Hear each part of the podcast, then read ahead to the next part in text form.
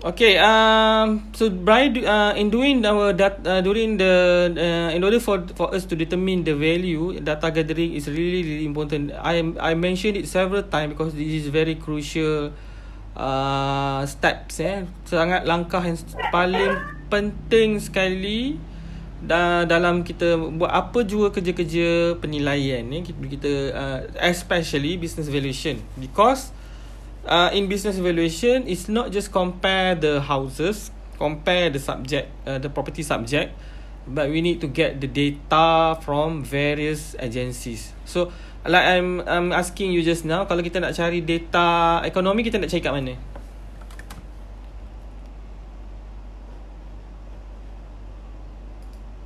Ha, siapa boleh volunteer jawab?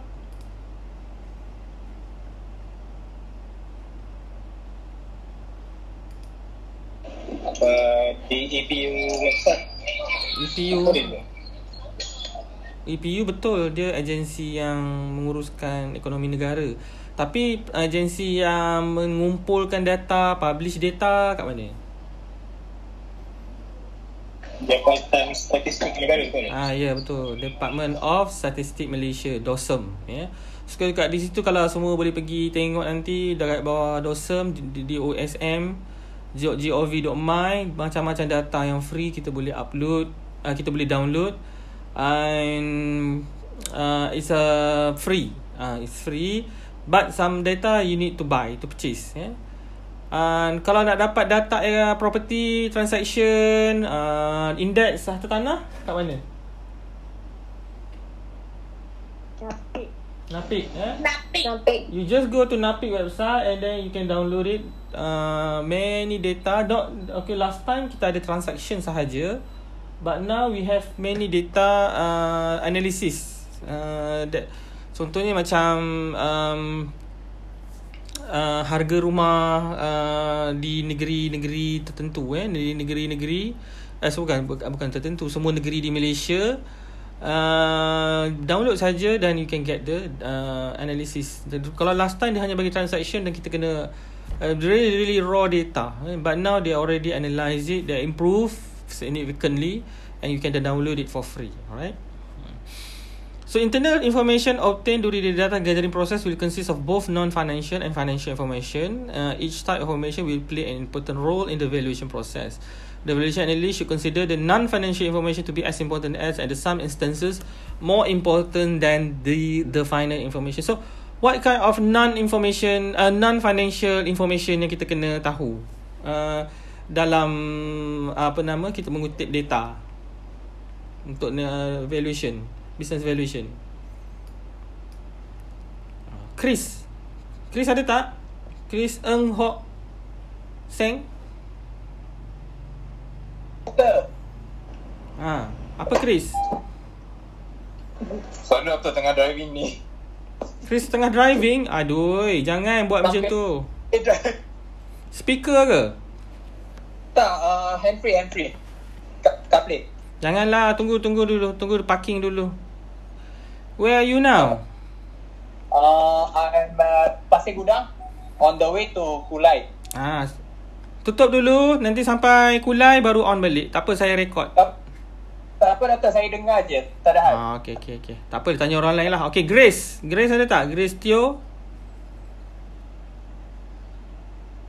Mana Grace? Tidur makan? Yes. Makan kek?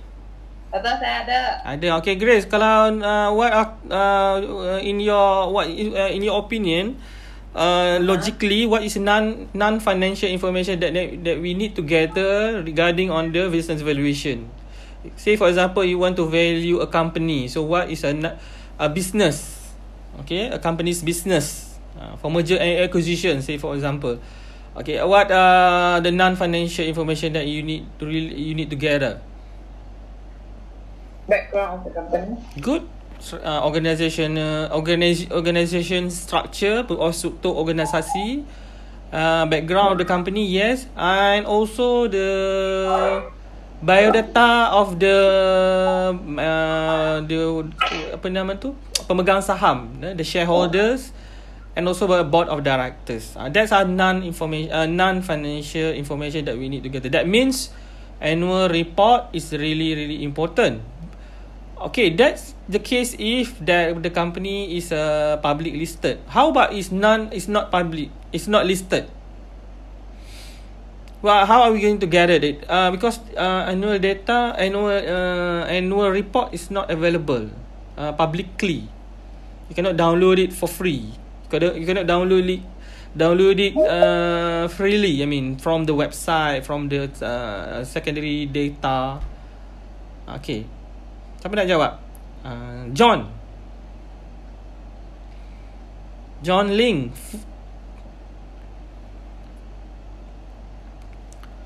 John ada tak? Ya. Ha. Ada. Ha, so what's the answer? Penat saya terang tadi. Uh, What if non-listed from, from, from uh, company? How how are you to get, able to get the data?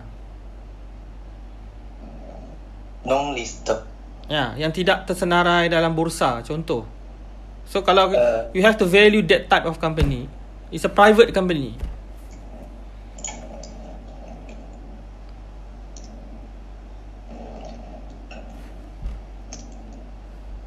How? How how are we going to do that? Kita tak boleh download for free.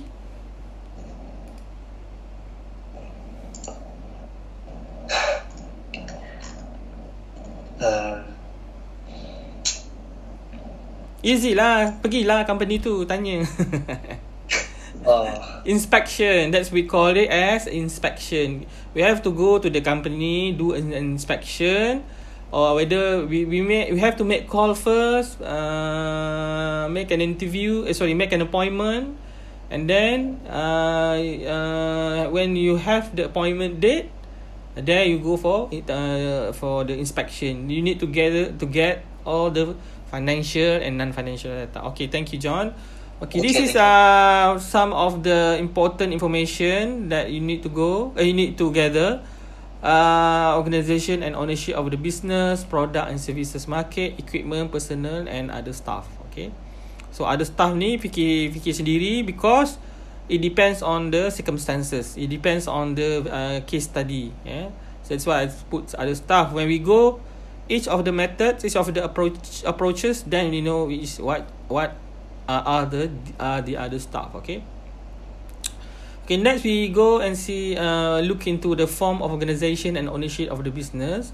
The form of uh, ownership is an important component of business valuation because during the appraisal process the valuers need to consider the comparability of information obtained about either other company known as guidelines of, uh, company or previously comparables or industry composite data. So good comparability must be uh, maintained to ensure the quality of the data that will be used for comparison purposes during the that means in this uh, met, uh, in this um, uh, uh, point okay the most important thing is consistently you need to consistent in in in uh, in compare the data tak boleh uh, bertukar-tukar eh, kalau um, the, they must be uh, what they call the, uh, comparable tu must be equal setanding yeah?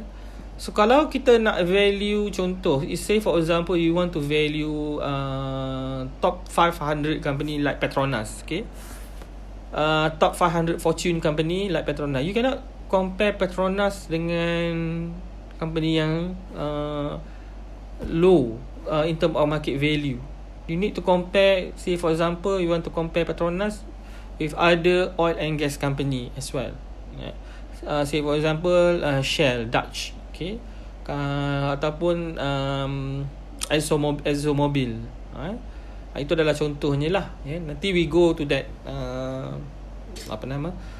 We go to that um, exercise or case study okay So the ownership of the business is also important because the valuers need to assess considerations as control minority or swing vote issues. Okay, this is mostly for listed company. The big big company they have some shares, some minority shares, swing vote. Yeah, maybe uh, you need to analyze everything. Yeah. Then product and services is generally a good idea to understand information about the product and services uh, that the appraisal subject sell to its customer. Then, beside the fact that you need to know this information to select guideline companies, it is also imperative that the valuers need to understand information about factors that affect this product and services. So, uh, in order, uh, in order, uh, sorry, in the process of you to to get the data, dalam kita mencuba mencari data-data tersebut, kita kena tahu produk yang ditawarkan, servis yang ditawarkan oleh company berkenaan, ya. Jadi eh, sangat penting bahawa kalau kita kena bila menilai produk Petronas contohnya kita kena tahu apa apa, apa sahaja produk-produk Petronas yang ada di dalam company tersebut. Eh contohnya uh, yang terbaru yang yang terbaru yang um, there's a latest company that going to, to uh, is uh, I mean closing down or bankruptcy is a Robinson. Uh, have you heard about Robinson? Siapa tahu produk Robi- Robinson? Apa dia produk Robinson?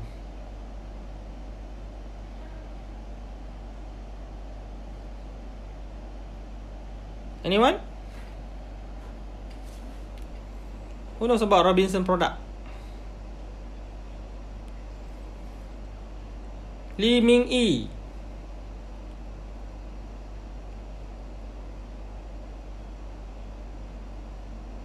Lee Ming Yi mana?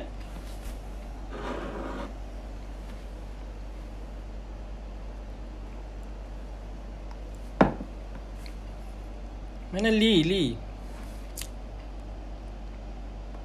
Tidur eh.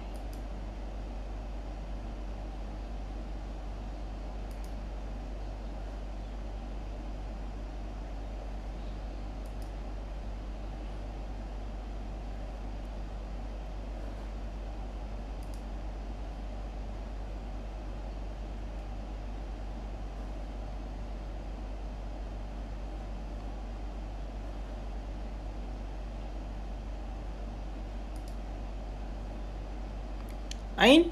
Ain Najiha Hamdan?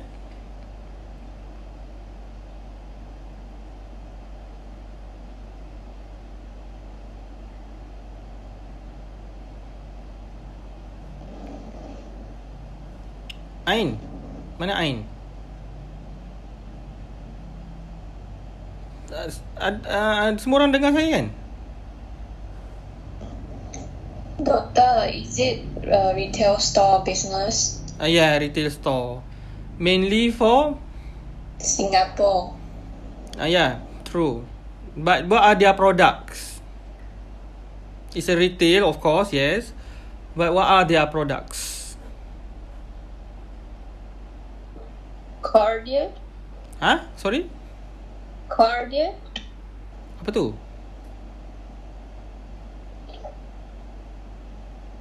What's that?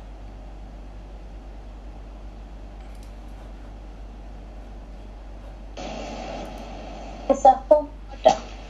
Hmm, hmm, hmm. Clothes, garments semua eh? Home product. Hmm.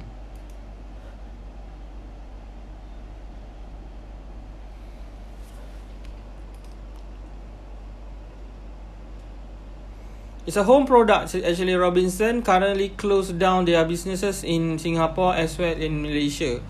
So if you can uh, if you can if you realize in the portal news portal they're closing down because due to the COVID-19 pandemic yeah because they cannot stand uh, they cannot um, brace the impact from the COVID-19 um, that's where uh, they have to close it down to close down their business uh. so it's very sad because um, the Robinson has been in Malaysia and Singapore for especially in Singapore more than 100 years so, so they have a long story but due to the actually uh, they're having a problem uh, uh, before COVID-19 due to the e-commerce eh? people now shift to e-commerce uh, medium uh, they, they cannot um, the premium brand actually they have they have to um, they have to shift or they have to transform their business eh? uh, in order to compete with this uh, e-commerce eh? So these are these are the example of the product and services uh, for Robinson. Okay, uh, it's a clothes normally. Uh, it's a major major product is clothes. Eh. Uh, market and marketing a part of the evaluation process include under- understanding the market served by the appraisal project. Geographic diversification fre- frequently does not exist for a very small business. However, understanding the market for the product services allow the value the valuers to assess the degree of risk relevant to the lack of diversification. Understanding the market will als- also allow the valuers to determine if there are alternative product in the marketplace that will have the effect of the subject company.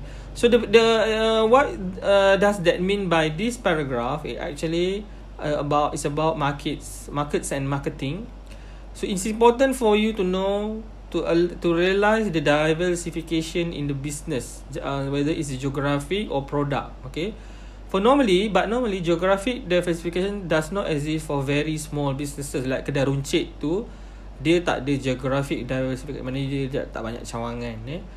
Uh, for example, Maidin yeah, when they are first established their business, uh, the main location is in Jalan Tunku Abdul Rahman in KL. But as time as they are expand their business, they they have many um, branches all over Malaysia from kedai runcit ala-ala kedai runcit or apa retail store now they have they have many hypermarket. Okay they are expand their business to to become a hypermarket company yeah. Now uh, Maidin I think the only loc 100% local company yeah. Dulu Giant tapi Giant dah been taken over by the Hong Kong uh, people eh the Hong Kong share uh, majority uh, is uh, of the company is is made up by the Hong Kong um we have Tesco UK from UK uh, we have uh, Jasco from Japan eh? but local is uh, Maidin so Maidin is a jag uh, is a one of the company that really successful in term of geographic diversification okay now we have um uh normally small business they are they don't have geographic dex also is relevant to our uh to the to the um as valuers we need to identify uh where are the in term of location of their business the businesses eh uh, geographic diversification so uh the key word here is understanding the market right? It's a very important. Doctor, Yeah. Sorry to distract. Yeah, sorry. I cannot see your slide. Oh really? Eh, internet ada ter- So saya cakap-cakap seorang-seorang tadi lah.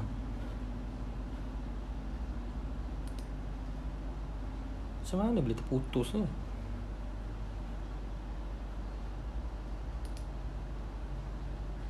Okay, nampak tak?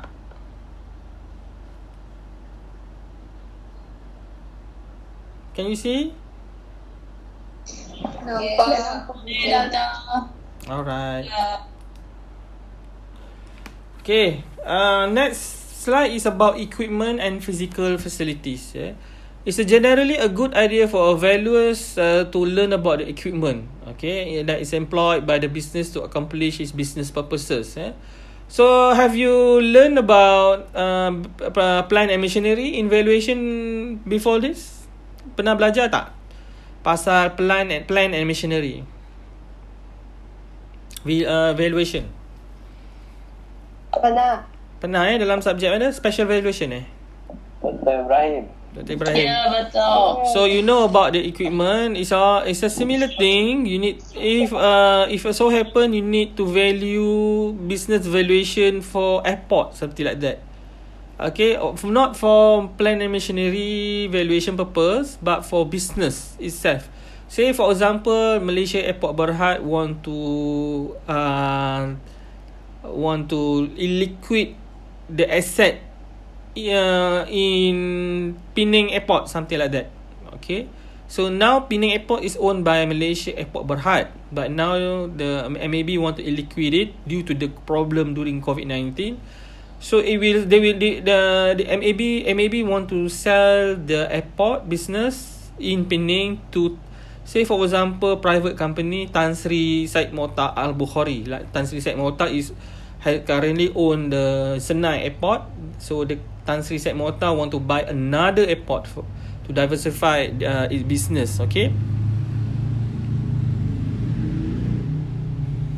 So that that means um, um, you need to appraise the equipment in the in the airport. Okay, uh, say for example, what are the equipment at the airport?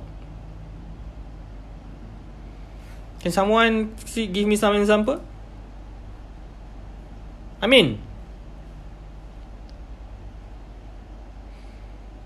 mean, you there?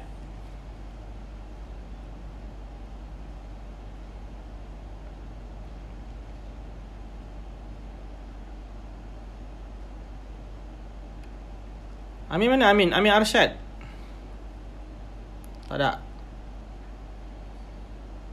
Ashraf?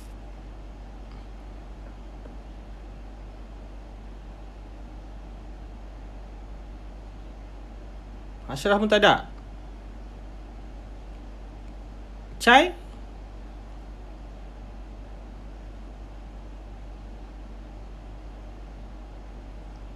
You all dengar ke saya lecture ni ke buka je betul lari? Ciu? Dengar. Uh,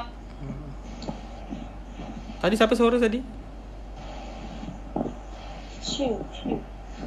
Ciu ah. Can you list some of the equipment at the airport? Um, cargo. Cargo, okay. Cargo the building.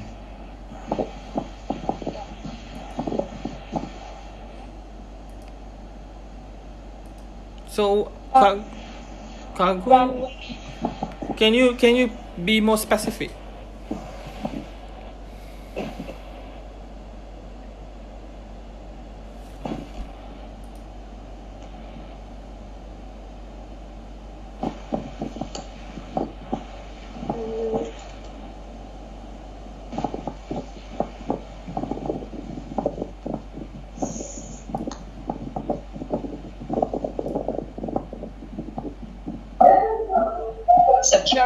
Scanner. Ah, okay. That's very obvious. Okay. Other equipment?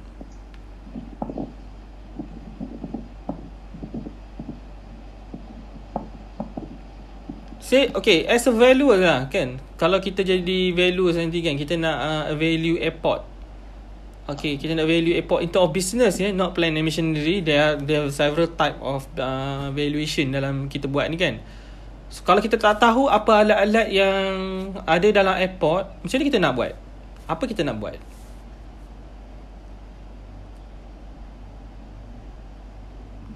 Inspect dulu.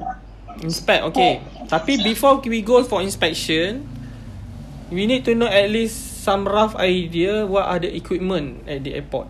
Supaya kita boleh uh, kita tahu mana kita nak tuju. Rather than you go to the airport you pusing satu airport kan penat. Eh? Tapi kalau kita tahu alat dia tu, kita boleh tanya the the operation officer uh, alat ni dekat mana, berapa banyak dia ada. Okay. Okay, uh, mungkin dia akan bagi senarai uh, alat barang yang dia ada. Tapi mungkin ada setengah tu due to the bad record keeping, I've experienced so many time. Uh, kita pula yang kena pergi inspect dan tengok satu building tu. Kena pusing satu building tu. So, what are we, are we going to do kalau kita tak tahu barang-barang dalam airport? Alat-alatan dalam airport.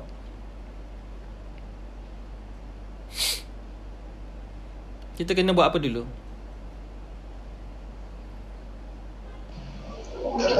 Buat research dulu. Ah good. That's the answer I want. I really want to to hear. Kena buat research dulu. Google, Google kan ada sekarang. Google is so powerful. Google dulu the list of an equipment, list of an, an uh, of equipments at the airport. Must be banyak information dalam dalam apa dalam Google. So bila kita pergi inspection, we have the rough idea apa yang kita nak cari sebenarnya. Walaupun maybe the officer will give us uh, a list but as a value you need to very knowledgeable ya. Jangan datang macam kosong je ataupun nak pergi jalan ke airport je. No no, kita kena knowledgeable dan kita kena tahu apa yang kita nak cari sebenarnya. Okay. Ini semua dalam contoh eh uh, kita dalam sebagai lecturer kita tak boleh bagi semua benda eh. Macam kita tak boleh spoon feed. Se, se, macam setiap sebab dalam valuation ni banyak banyak jenis case. Okay, banyak jenis case yang kadang-kadang tak boleh kita nak cover dalam syllabus. Kita hanya bagi dari sudut konsep sahaja. So we only able to give you the concept. That's why we the theory is also is very important. Uh, dari theory from theory then you can apply. Okay, that although industry always say we only teach you theory, but you must start from the theory, understanding the fundamental. Kalau tahu fundamental theory, then you can apply in at any in any cases or any type of uh, business evaluation. Okay, you need to be very careful. Eh, sorry lah. You need to be very knowledgeable and um, do some research. Yeah, macam macam you all nak cari girlfriend, boyfriend lah kan. Kena cari, kena check dia punya background dulu. Kan? Tak boleh lah terus je. Betul tak? Salam. Ah, salam. Ah. Ah, betul. Laju je dia. Ada. Ha? Afiq ni girlfriend lah. Ha, kena cari background dia Afiq. Apa? Nak cari nak ambil Nilofa dah orang dah ada orang dah. Okay, now we go to the next point. It's a physical facility. Factors to be considered in a business valuation assignment include information about the physical plan. So this, this information would pertain to plan size and whether it's owned or rented, as well as the amount of room available for expansion. And the valuers need to require uh, it requires uh, to use the projection, which must consider whether the facilities are large enough enough to meet the expected production forecast. And ini adalah contoh case study kalau memerlukan forecast, kalau dia own or kalau dia rented, ya, ataupun kalau dia pajak, something like that, ya.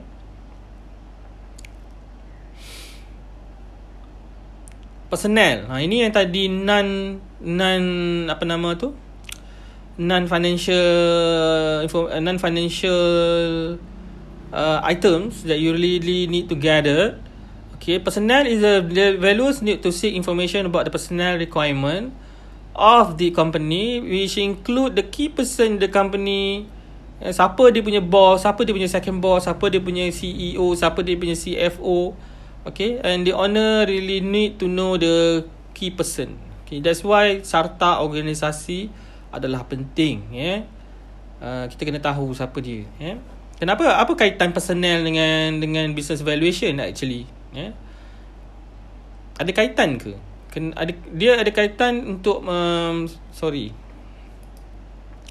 Dia ada kaitan bila um, uh, in term of branding image of the company itself ya. Yeah? As uh, dia ada kaitan bila uh, the information will actually added value to the to the to the value to determine the value. This is what we call it uh, non uh, sorry uh, intangible asset. Yeah. Okay. So other stuff this include the values need particularly close attention to other item um, uh, such as um, a company's product, the operating data about the company's product, competitor, supplier, customer that you can demonstrate a clear understanding the appraisal subject and it will de- help you to determine regarding the risk involved in the business uh, business competitors eh? For example few products uh, many competitor high employee turnover of uh, supply dependent on the key customer add up to a lot of uh, risk so dalam buku yang saya bagi tu tolong uh, tengok exhibit 5.1 eh dia punya contoh-contoh dia lah eh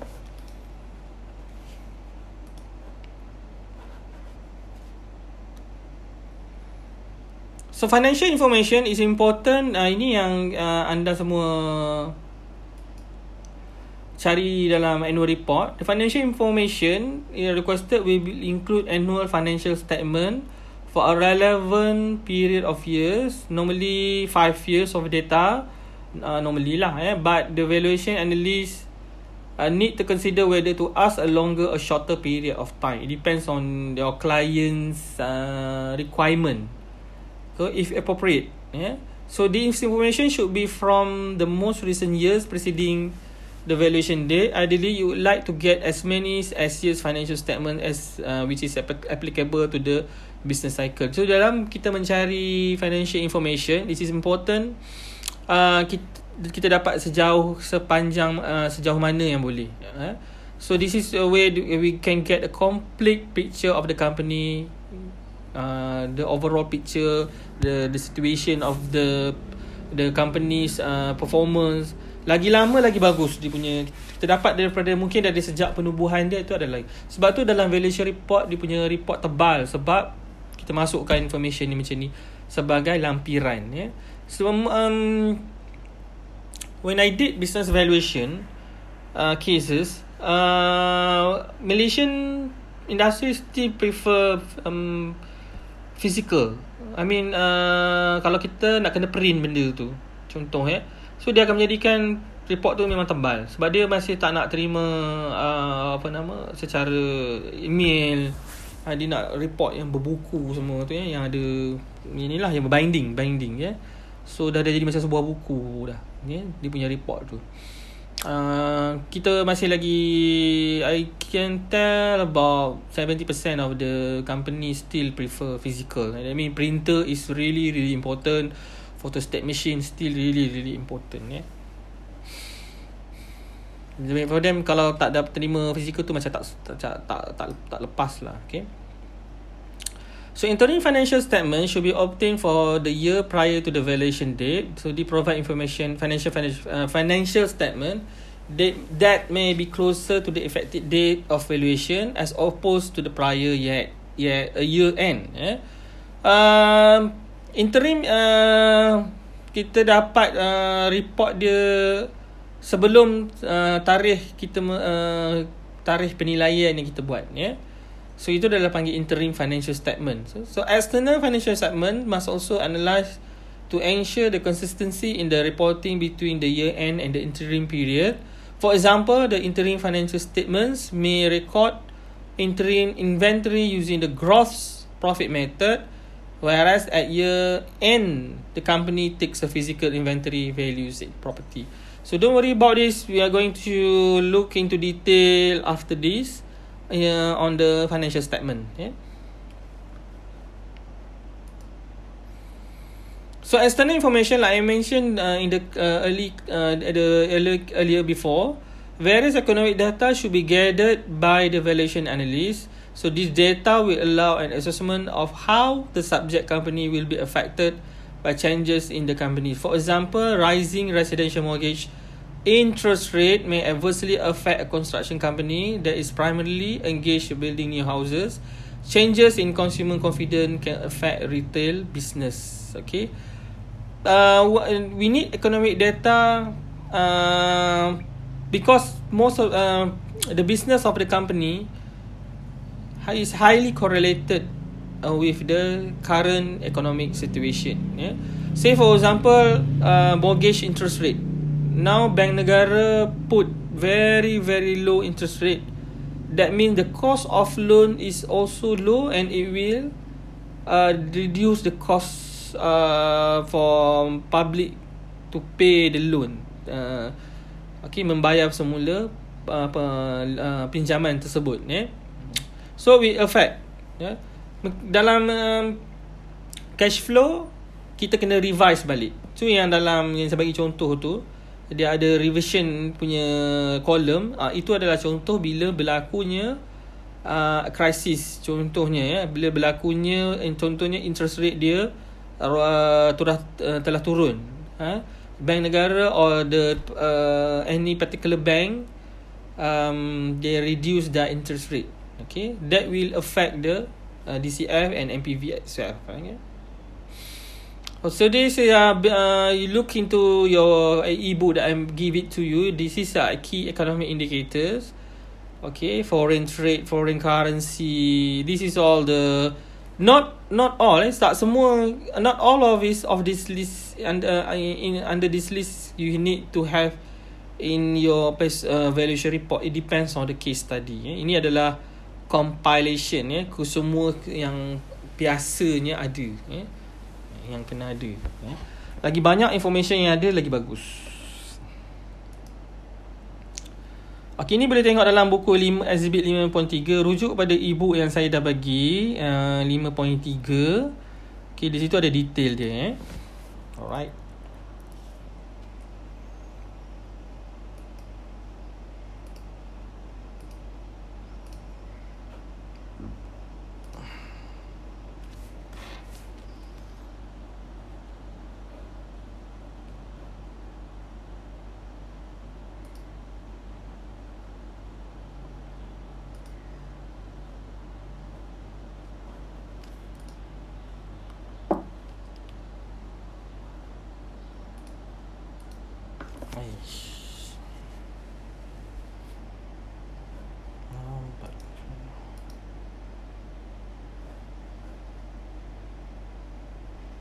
Okay, sebelum kita teruskan ke chapter 3 yang part 2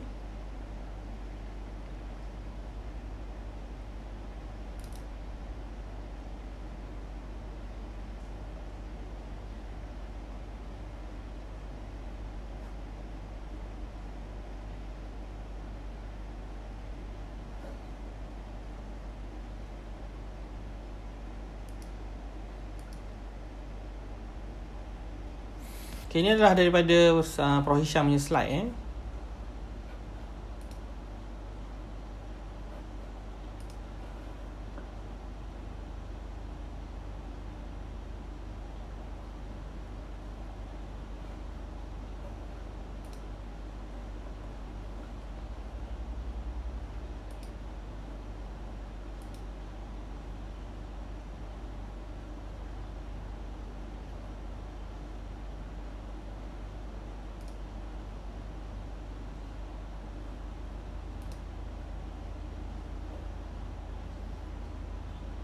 Okey, sekarang kita nak tengok financial statement analysis. Okey.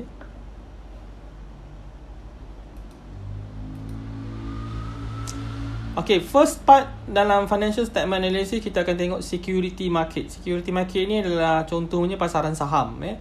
Ha, itu adalah salah satu produk dalam security market. Security market ni banyak sebenarnya tapi kat Malaysia yang paling popular ialah security market. Uh, dan apa nama uh, sorry yang paling popular ialah saham ya dalam security market. Uh, contohnya ialah eh, Doktor, ya doktor, ya ya nampak. saya tak dengar. Hai. Kenapa lah Microsoft Team hari ni ya? Doktor mute tu, doktor mute. Apa? Doktor mute. Ya ya ya jap jap jap jap jap jap tak terkeluar dia punya menu dia.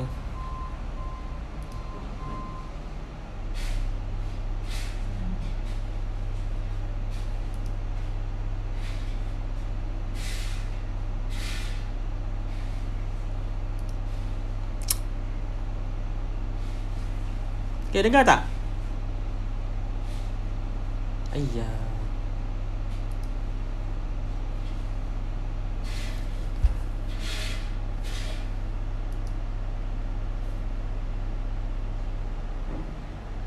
Kena dengar tak?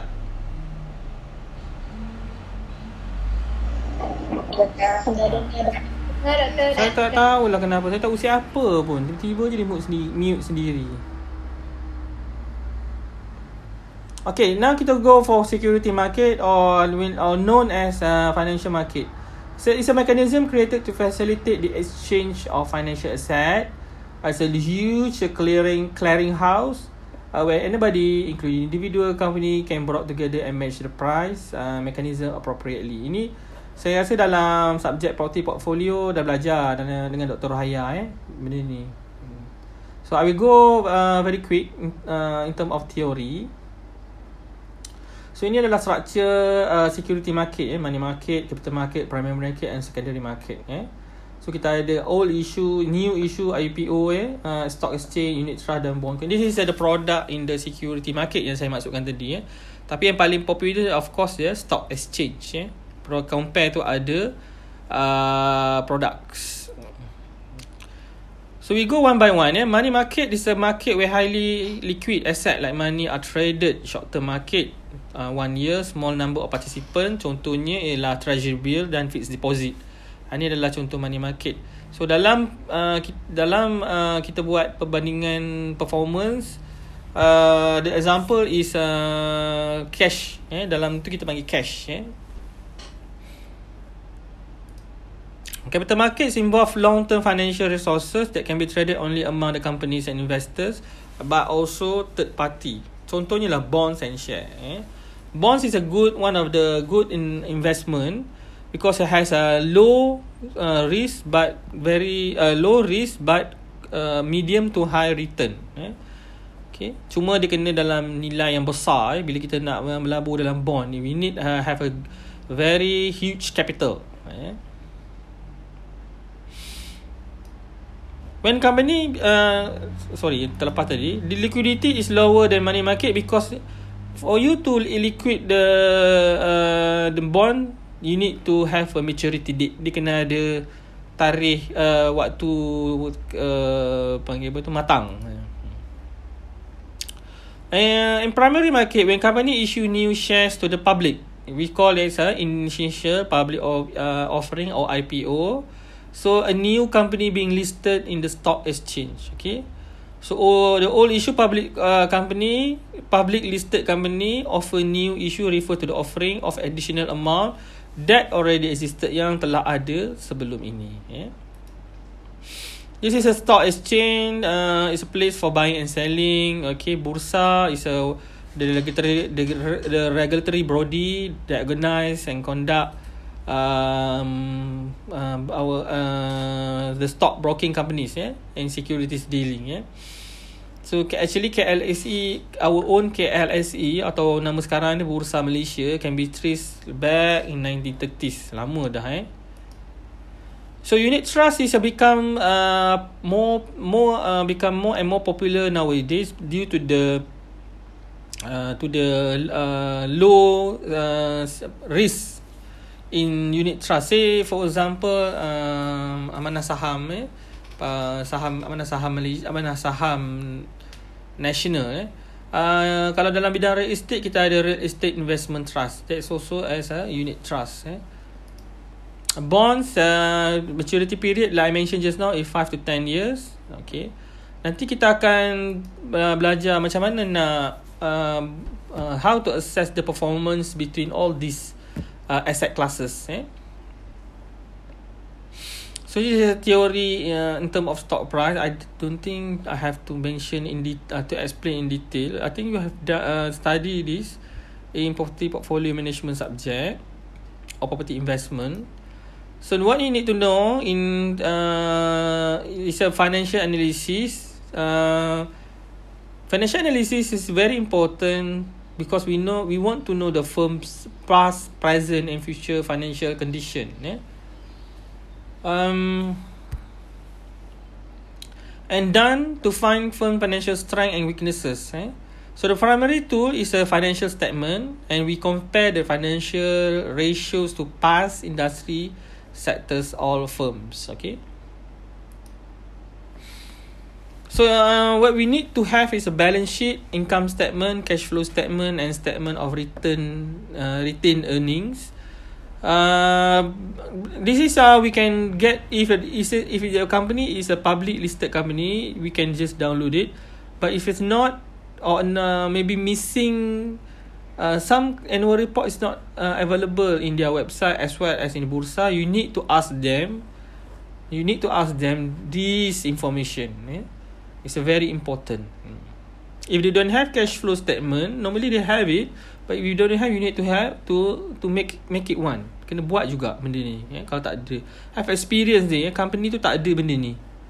Ha, dia tak ada benda ni. Dia is a, a very problematic company, but I, have to do it my, on my own. Ya, kena buat sendiri. Ya. Kalau tidak, business valuation report kita akan uh, tak lengkap. It's incomplete. Ya. So annual report is a via mail Bursa Malaysia or company okay publish report uh, data library macam PSZ kita pun ada eh uh, investment sites ya contohnya KLS yang ni lama lah bursa dan sebagainya ya. So this is a typi- typical balance sheet item asset cash security receivable inventory tangible asset intangible asset current liability, what are the liabilities in the company, pay, whether it's a payable or short-term debits, whether it's a long-term liability or shareholders equity. This is you need to know and you need to assess. Okay. So do financial disagree with the balance sheet information? Main issue is book value versus market value. Okay, book value um is on paper, but market value you analyse it on between on the current situation. So balance sheets omit some economically significant asset called intangible intangible assets such as uh, research and depa- uh, development. So some company they have uh, R&D product which is uh, intangible. So, say for example the image uh, the logo of the company, okay, the the branding of the company, the copyright of the company, okay.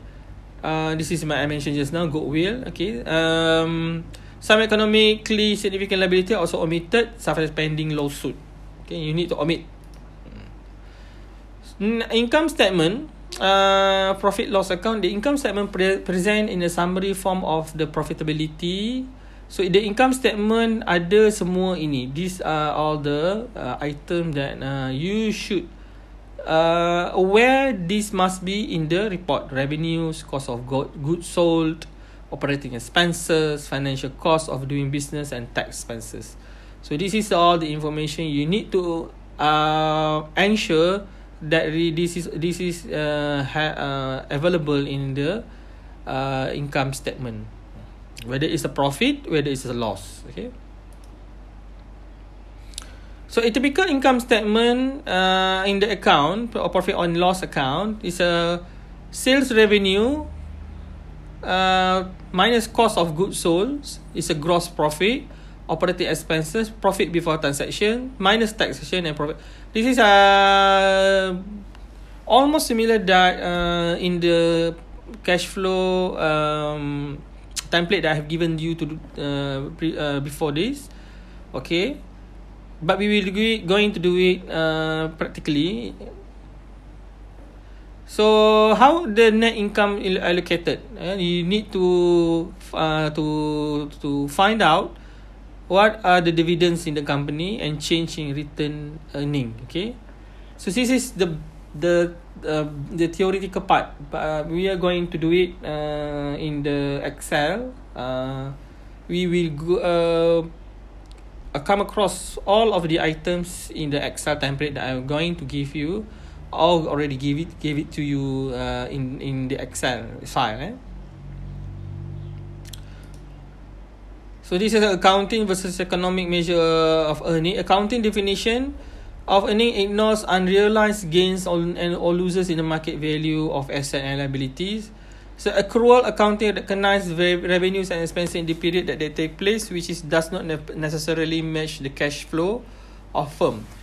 So um, sometimes the accounting in uh, earning, the sometimes they are ignores unrealized gains or losses in the market value. Eh? Because sometimes in the company they don't realize the market value be due to the asset that are they are in their possess, and they in their possess. Okay, they they possess the the asset that actually is a earning for them, but they don't really realize that until we as a valuers value the asset, whether is asset uh, tangible or intangible. Okay, so the accounting the divi- based on the accounting division the, the definition this must include in the uh, in the report yeah so the accrual accounting recognize revenues and expenses in the period apa sahaja perbelanjaan kena kena ambil tahu eh? Macam kita buat law, lawsuit ni eh? kita saman orang. Apa sahaja perbelanjaan yang kita buat untuk menyaman orang tu ataupun mungkin disebabkan uh, uh, kita rugi disebabkan perbuatan orang itu kita nak kena ambil kira sama macam kita buat business valuation apa saja perbelanjaan apa saja a value asset yang dah ada itu juga diambil kira eh So the firm expenses are separate separated into operating, operating, financing, and capital. So um, uh, accounting depreciation does not attempt to measure economic de- uh, depreciation, which is loss in assets value. So the kita bukan nak kira uh, economic uh, uh, uh, we not uh, in term of uh, accounting from the accounting as uh, point of view the depreciation does not attempt to measure economic eh the, which is loss in assets value. Bukan kita nak kira tu tapi kita nak kira value dia. Value dia yang yang yang sebenarnya ketika waktu tersebut.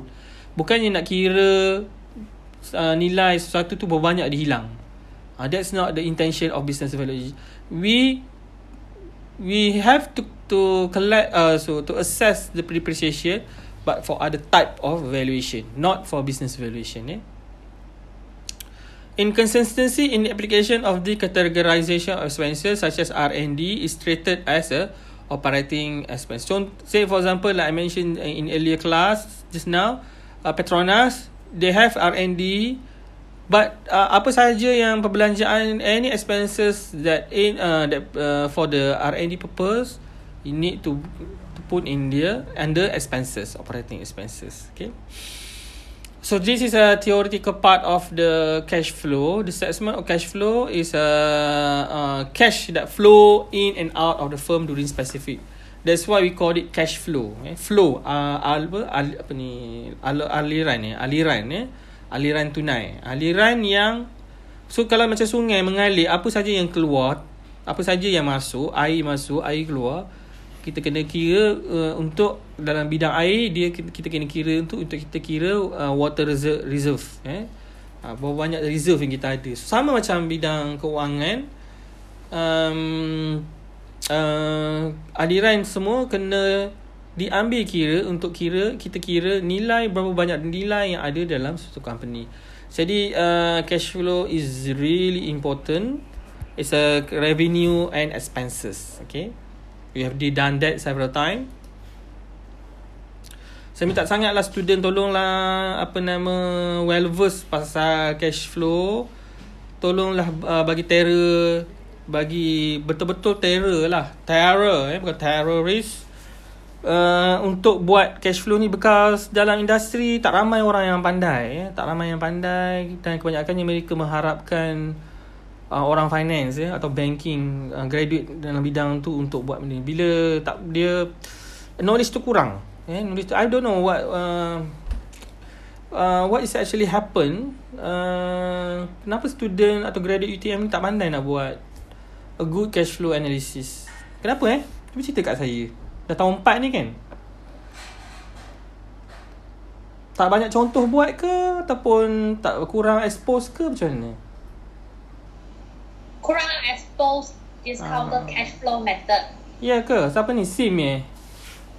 Yeah. Uh, So kurang exposed tu that means you are not really practically doing it time uh, several times. Ya, dalam kuliah pun tak banyak buat practice. Hmm. Masa buat intern pun selalu pakai comparison method Nah, saja. You tahu tak pasal apa? Uh, bila saya tanya lah, I actually I fight for your values punya uh, salary lah kan naik naik kasih naik.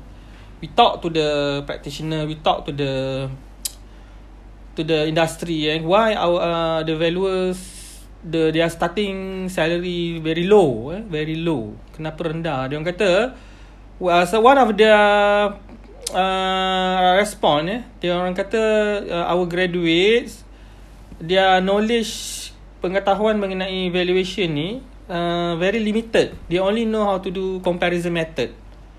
Uh, itu saja comparison method. Jadi kan they go they call you they call our graduates not you lah not you not graduated yet yeah, but the your senior a template graduate.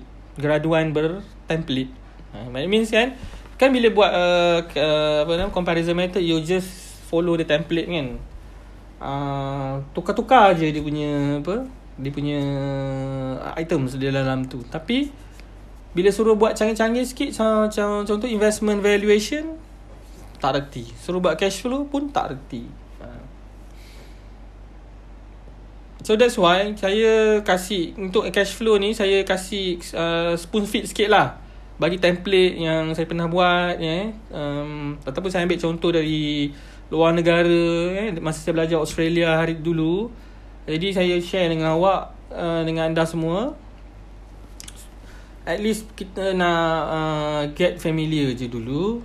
Uh, nanti bila dah buat case yang betul then you will become well versed and become uh, jadi apa uh, akan jadi macam comparison method lah senang je nak buat. Uh. So apa lagi alasan-alasannya? Apa lagi sebab puncanya? Kurang buat lagi apa lagi? Lecturer tak ajar.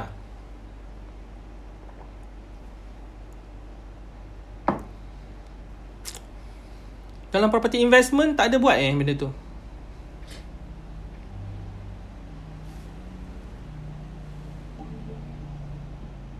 Ada. Tapi tak banyak. Tak lama ada, tahun dua tu. Buat. Tahun 2 buat guna Excel. Hmm, tak. Uh, Guna, kot. guna calculator.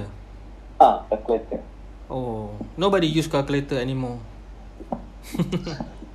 Semua guna Excel Sebab Calculator Kalau setakat 1-2 tahun tu Okay lah 5 tahun Tapi kalau Excel We can go for further than that More than 10 years 20 years Something like that eh? Because Business valuation ni complex eh? Dia susah dia, dia sebenarnya susah Sebab nak cari data tu je Tapi dia punya konsep sama je Macam investment valuation uh, Income approach eh? Sometimes uh, Combine dengan Apa uh, apa comparison method pun. Uh, dia hybrid semua-semua boleh masuk. Okey? So dalam ni dalam property investment sebenarnya dah belajar benda ni dengan property portfolio investment. Tapi tak apalah kita saya ulang secara brief ya. So financial ratio to uh, why we need to analyze financial ratio to analyze to interpret to interpret to evaluate ya. Simple means examine examine the financial health of business. Uh, keadaan dia. So financial ratio is very popular way of using information from financial statement to evaluate the firm performance. So by doing this, by doing this, we need we able to identify the strength and weaknesses. Okay. So how do financial ratio use? Okay, now saya berhenti kat sini dulu untuk kita buat uh, apa nama ni Excel template yang saya dah bagi. So masing-masing tolong buka Excel template yang saya dah bagi.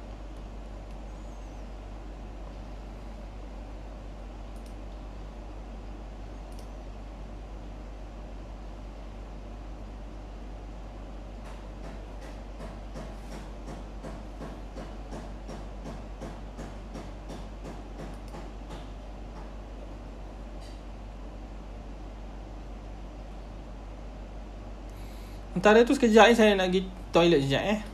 Meantime try to uh, tengok go through your Excel file.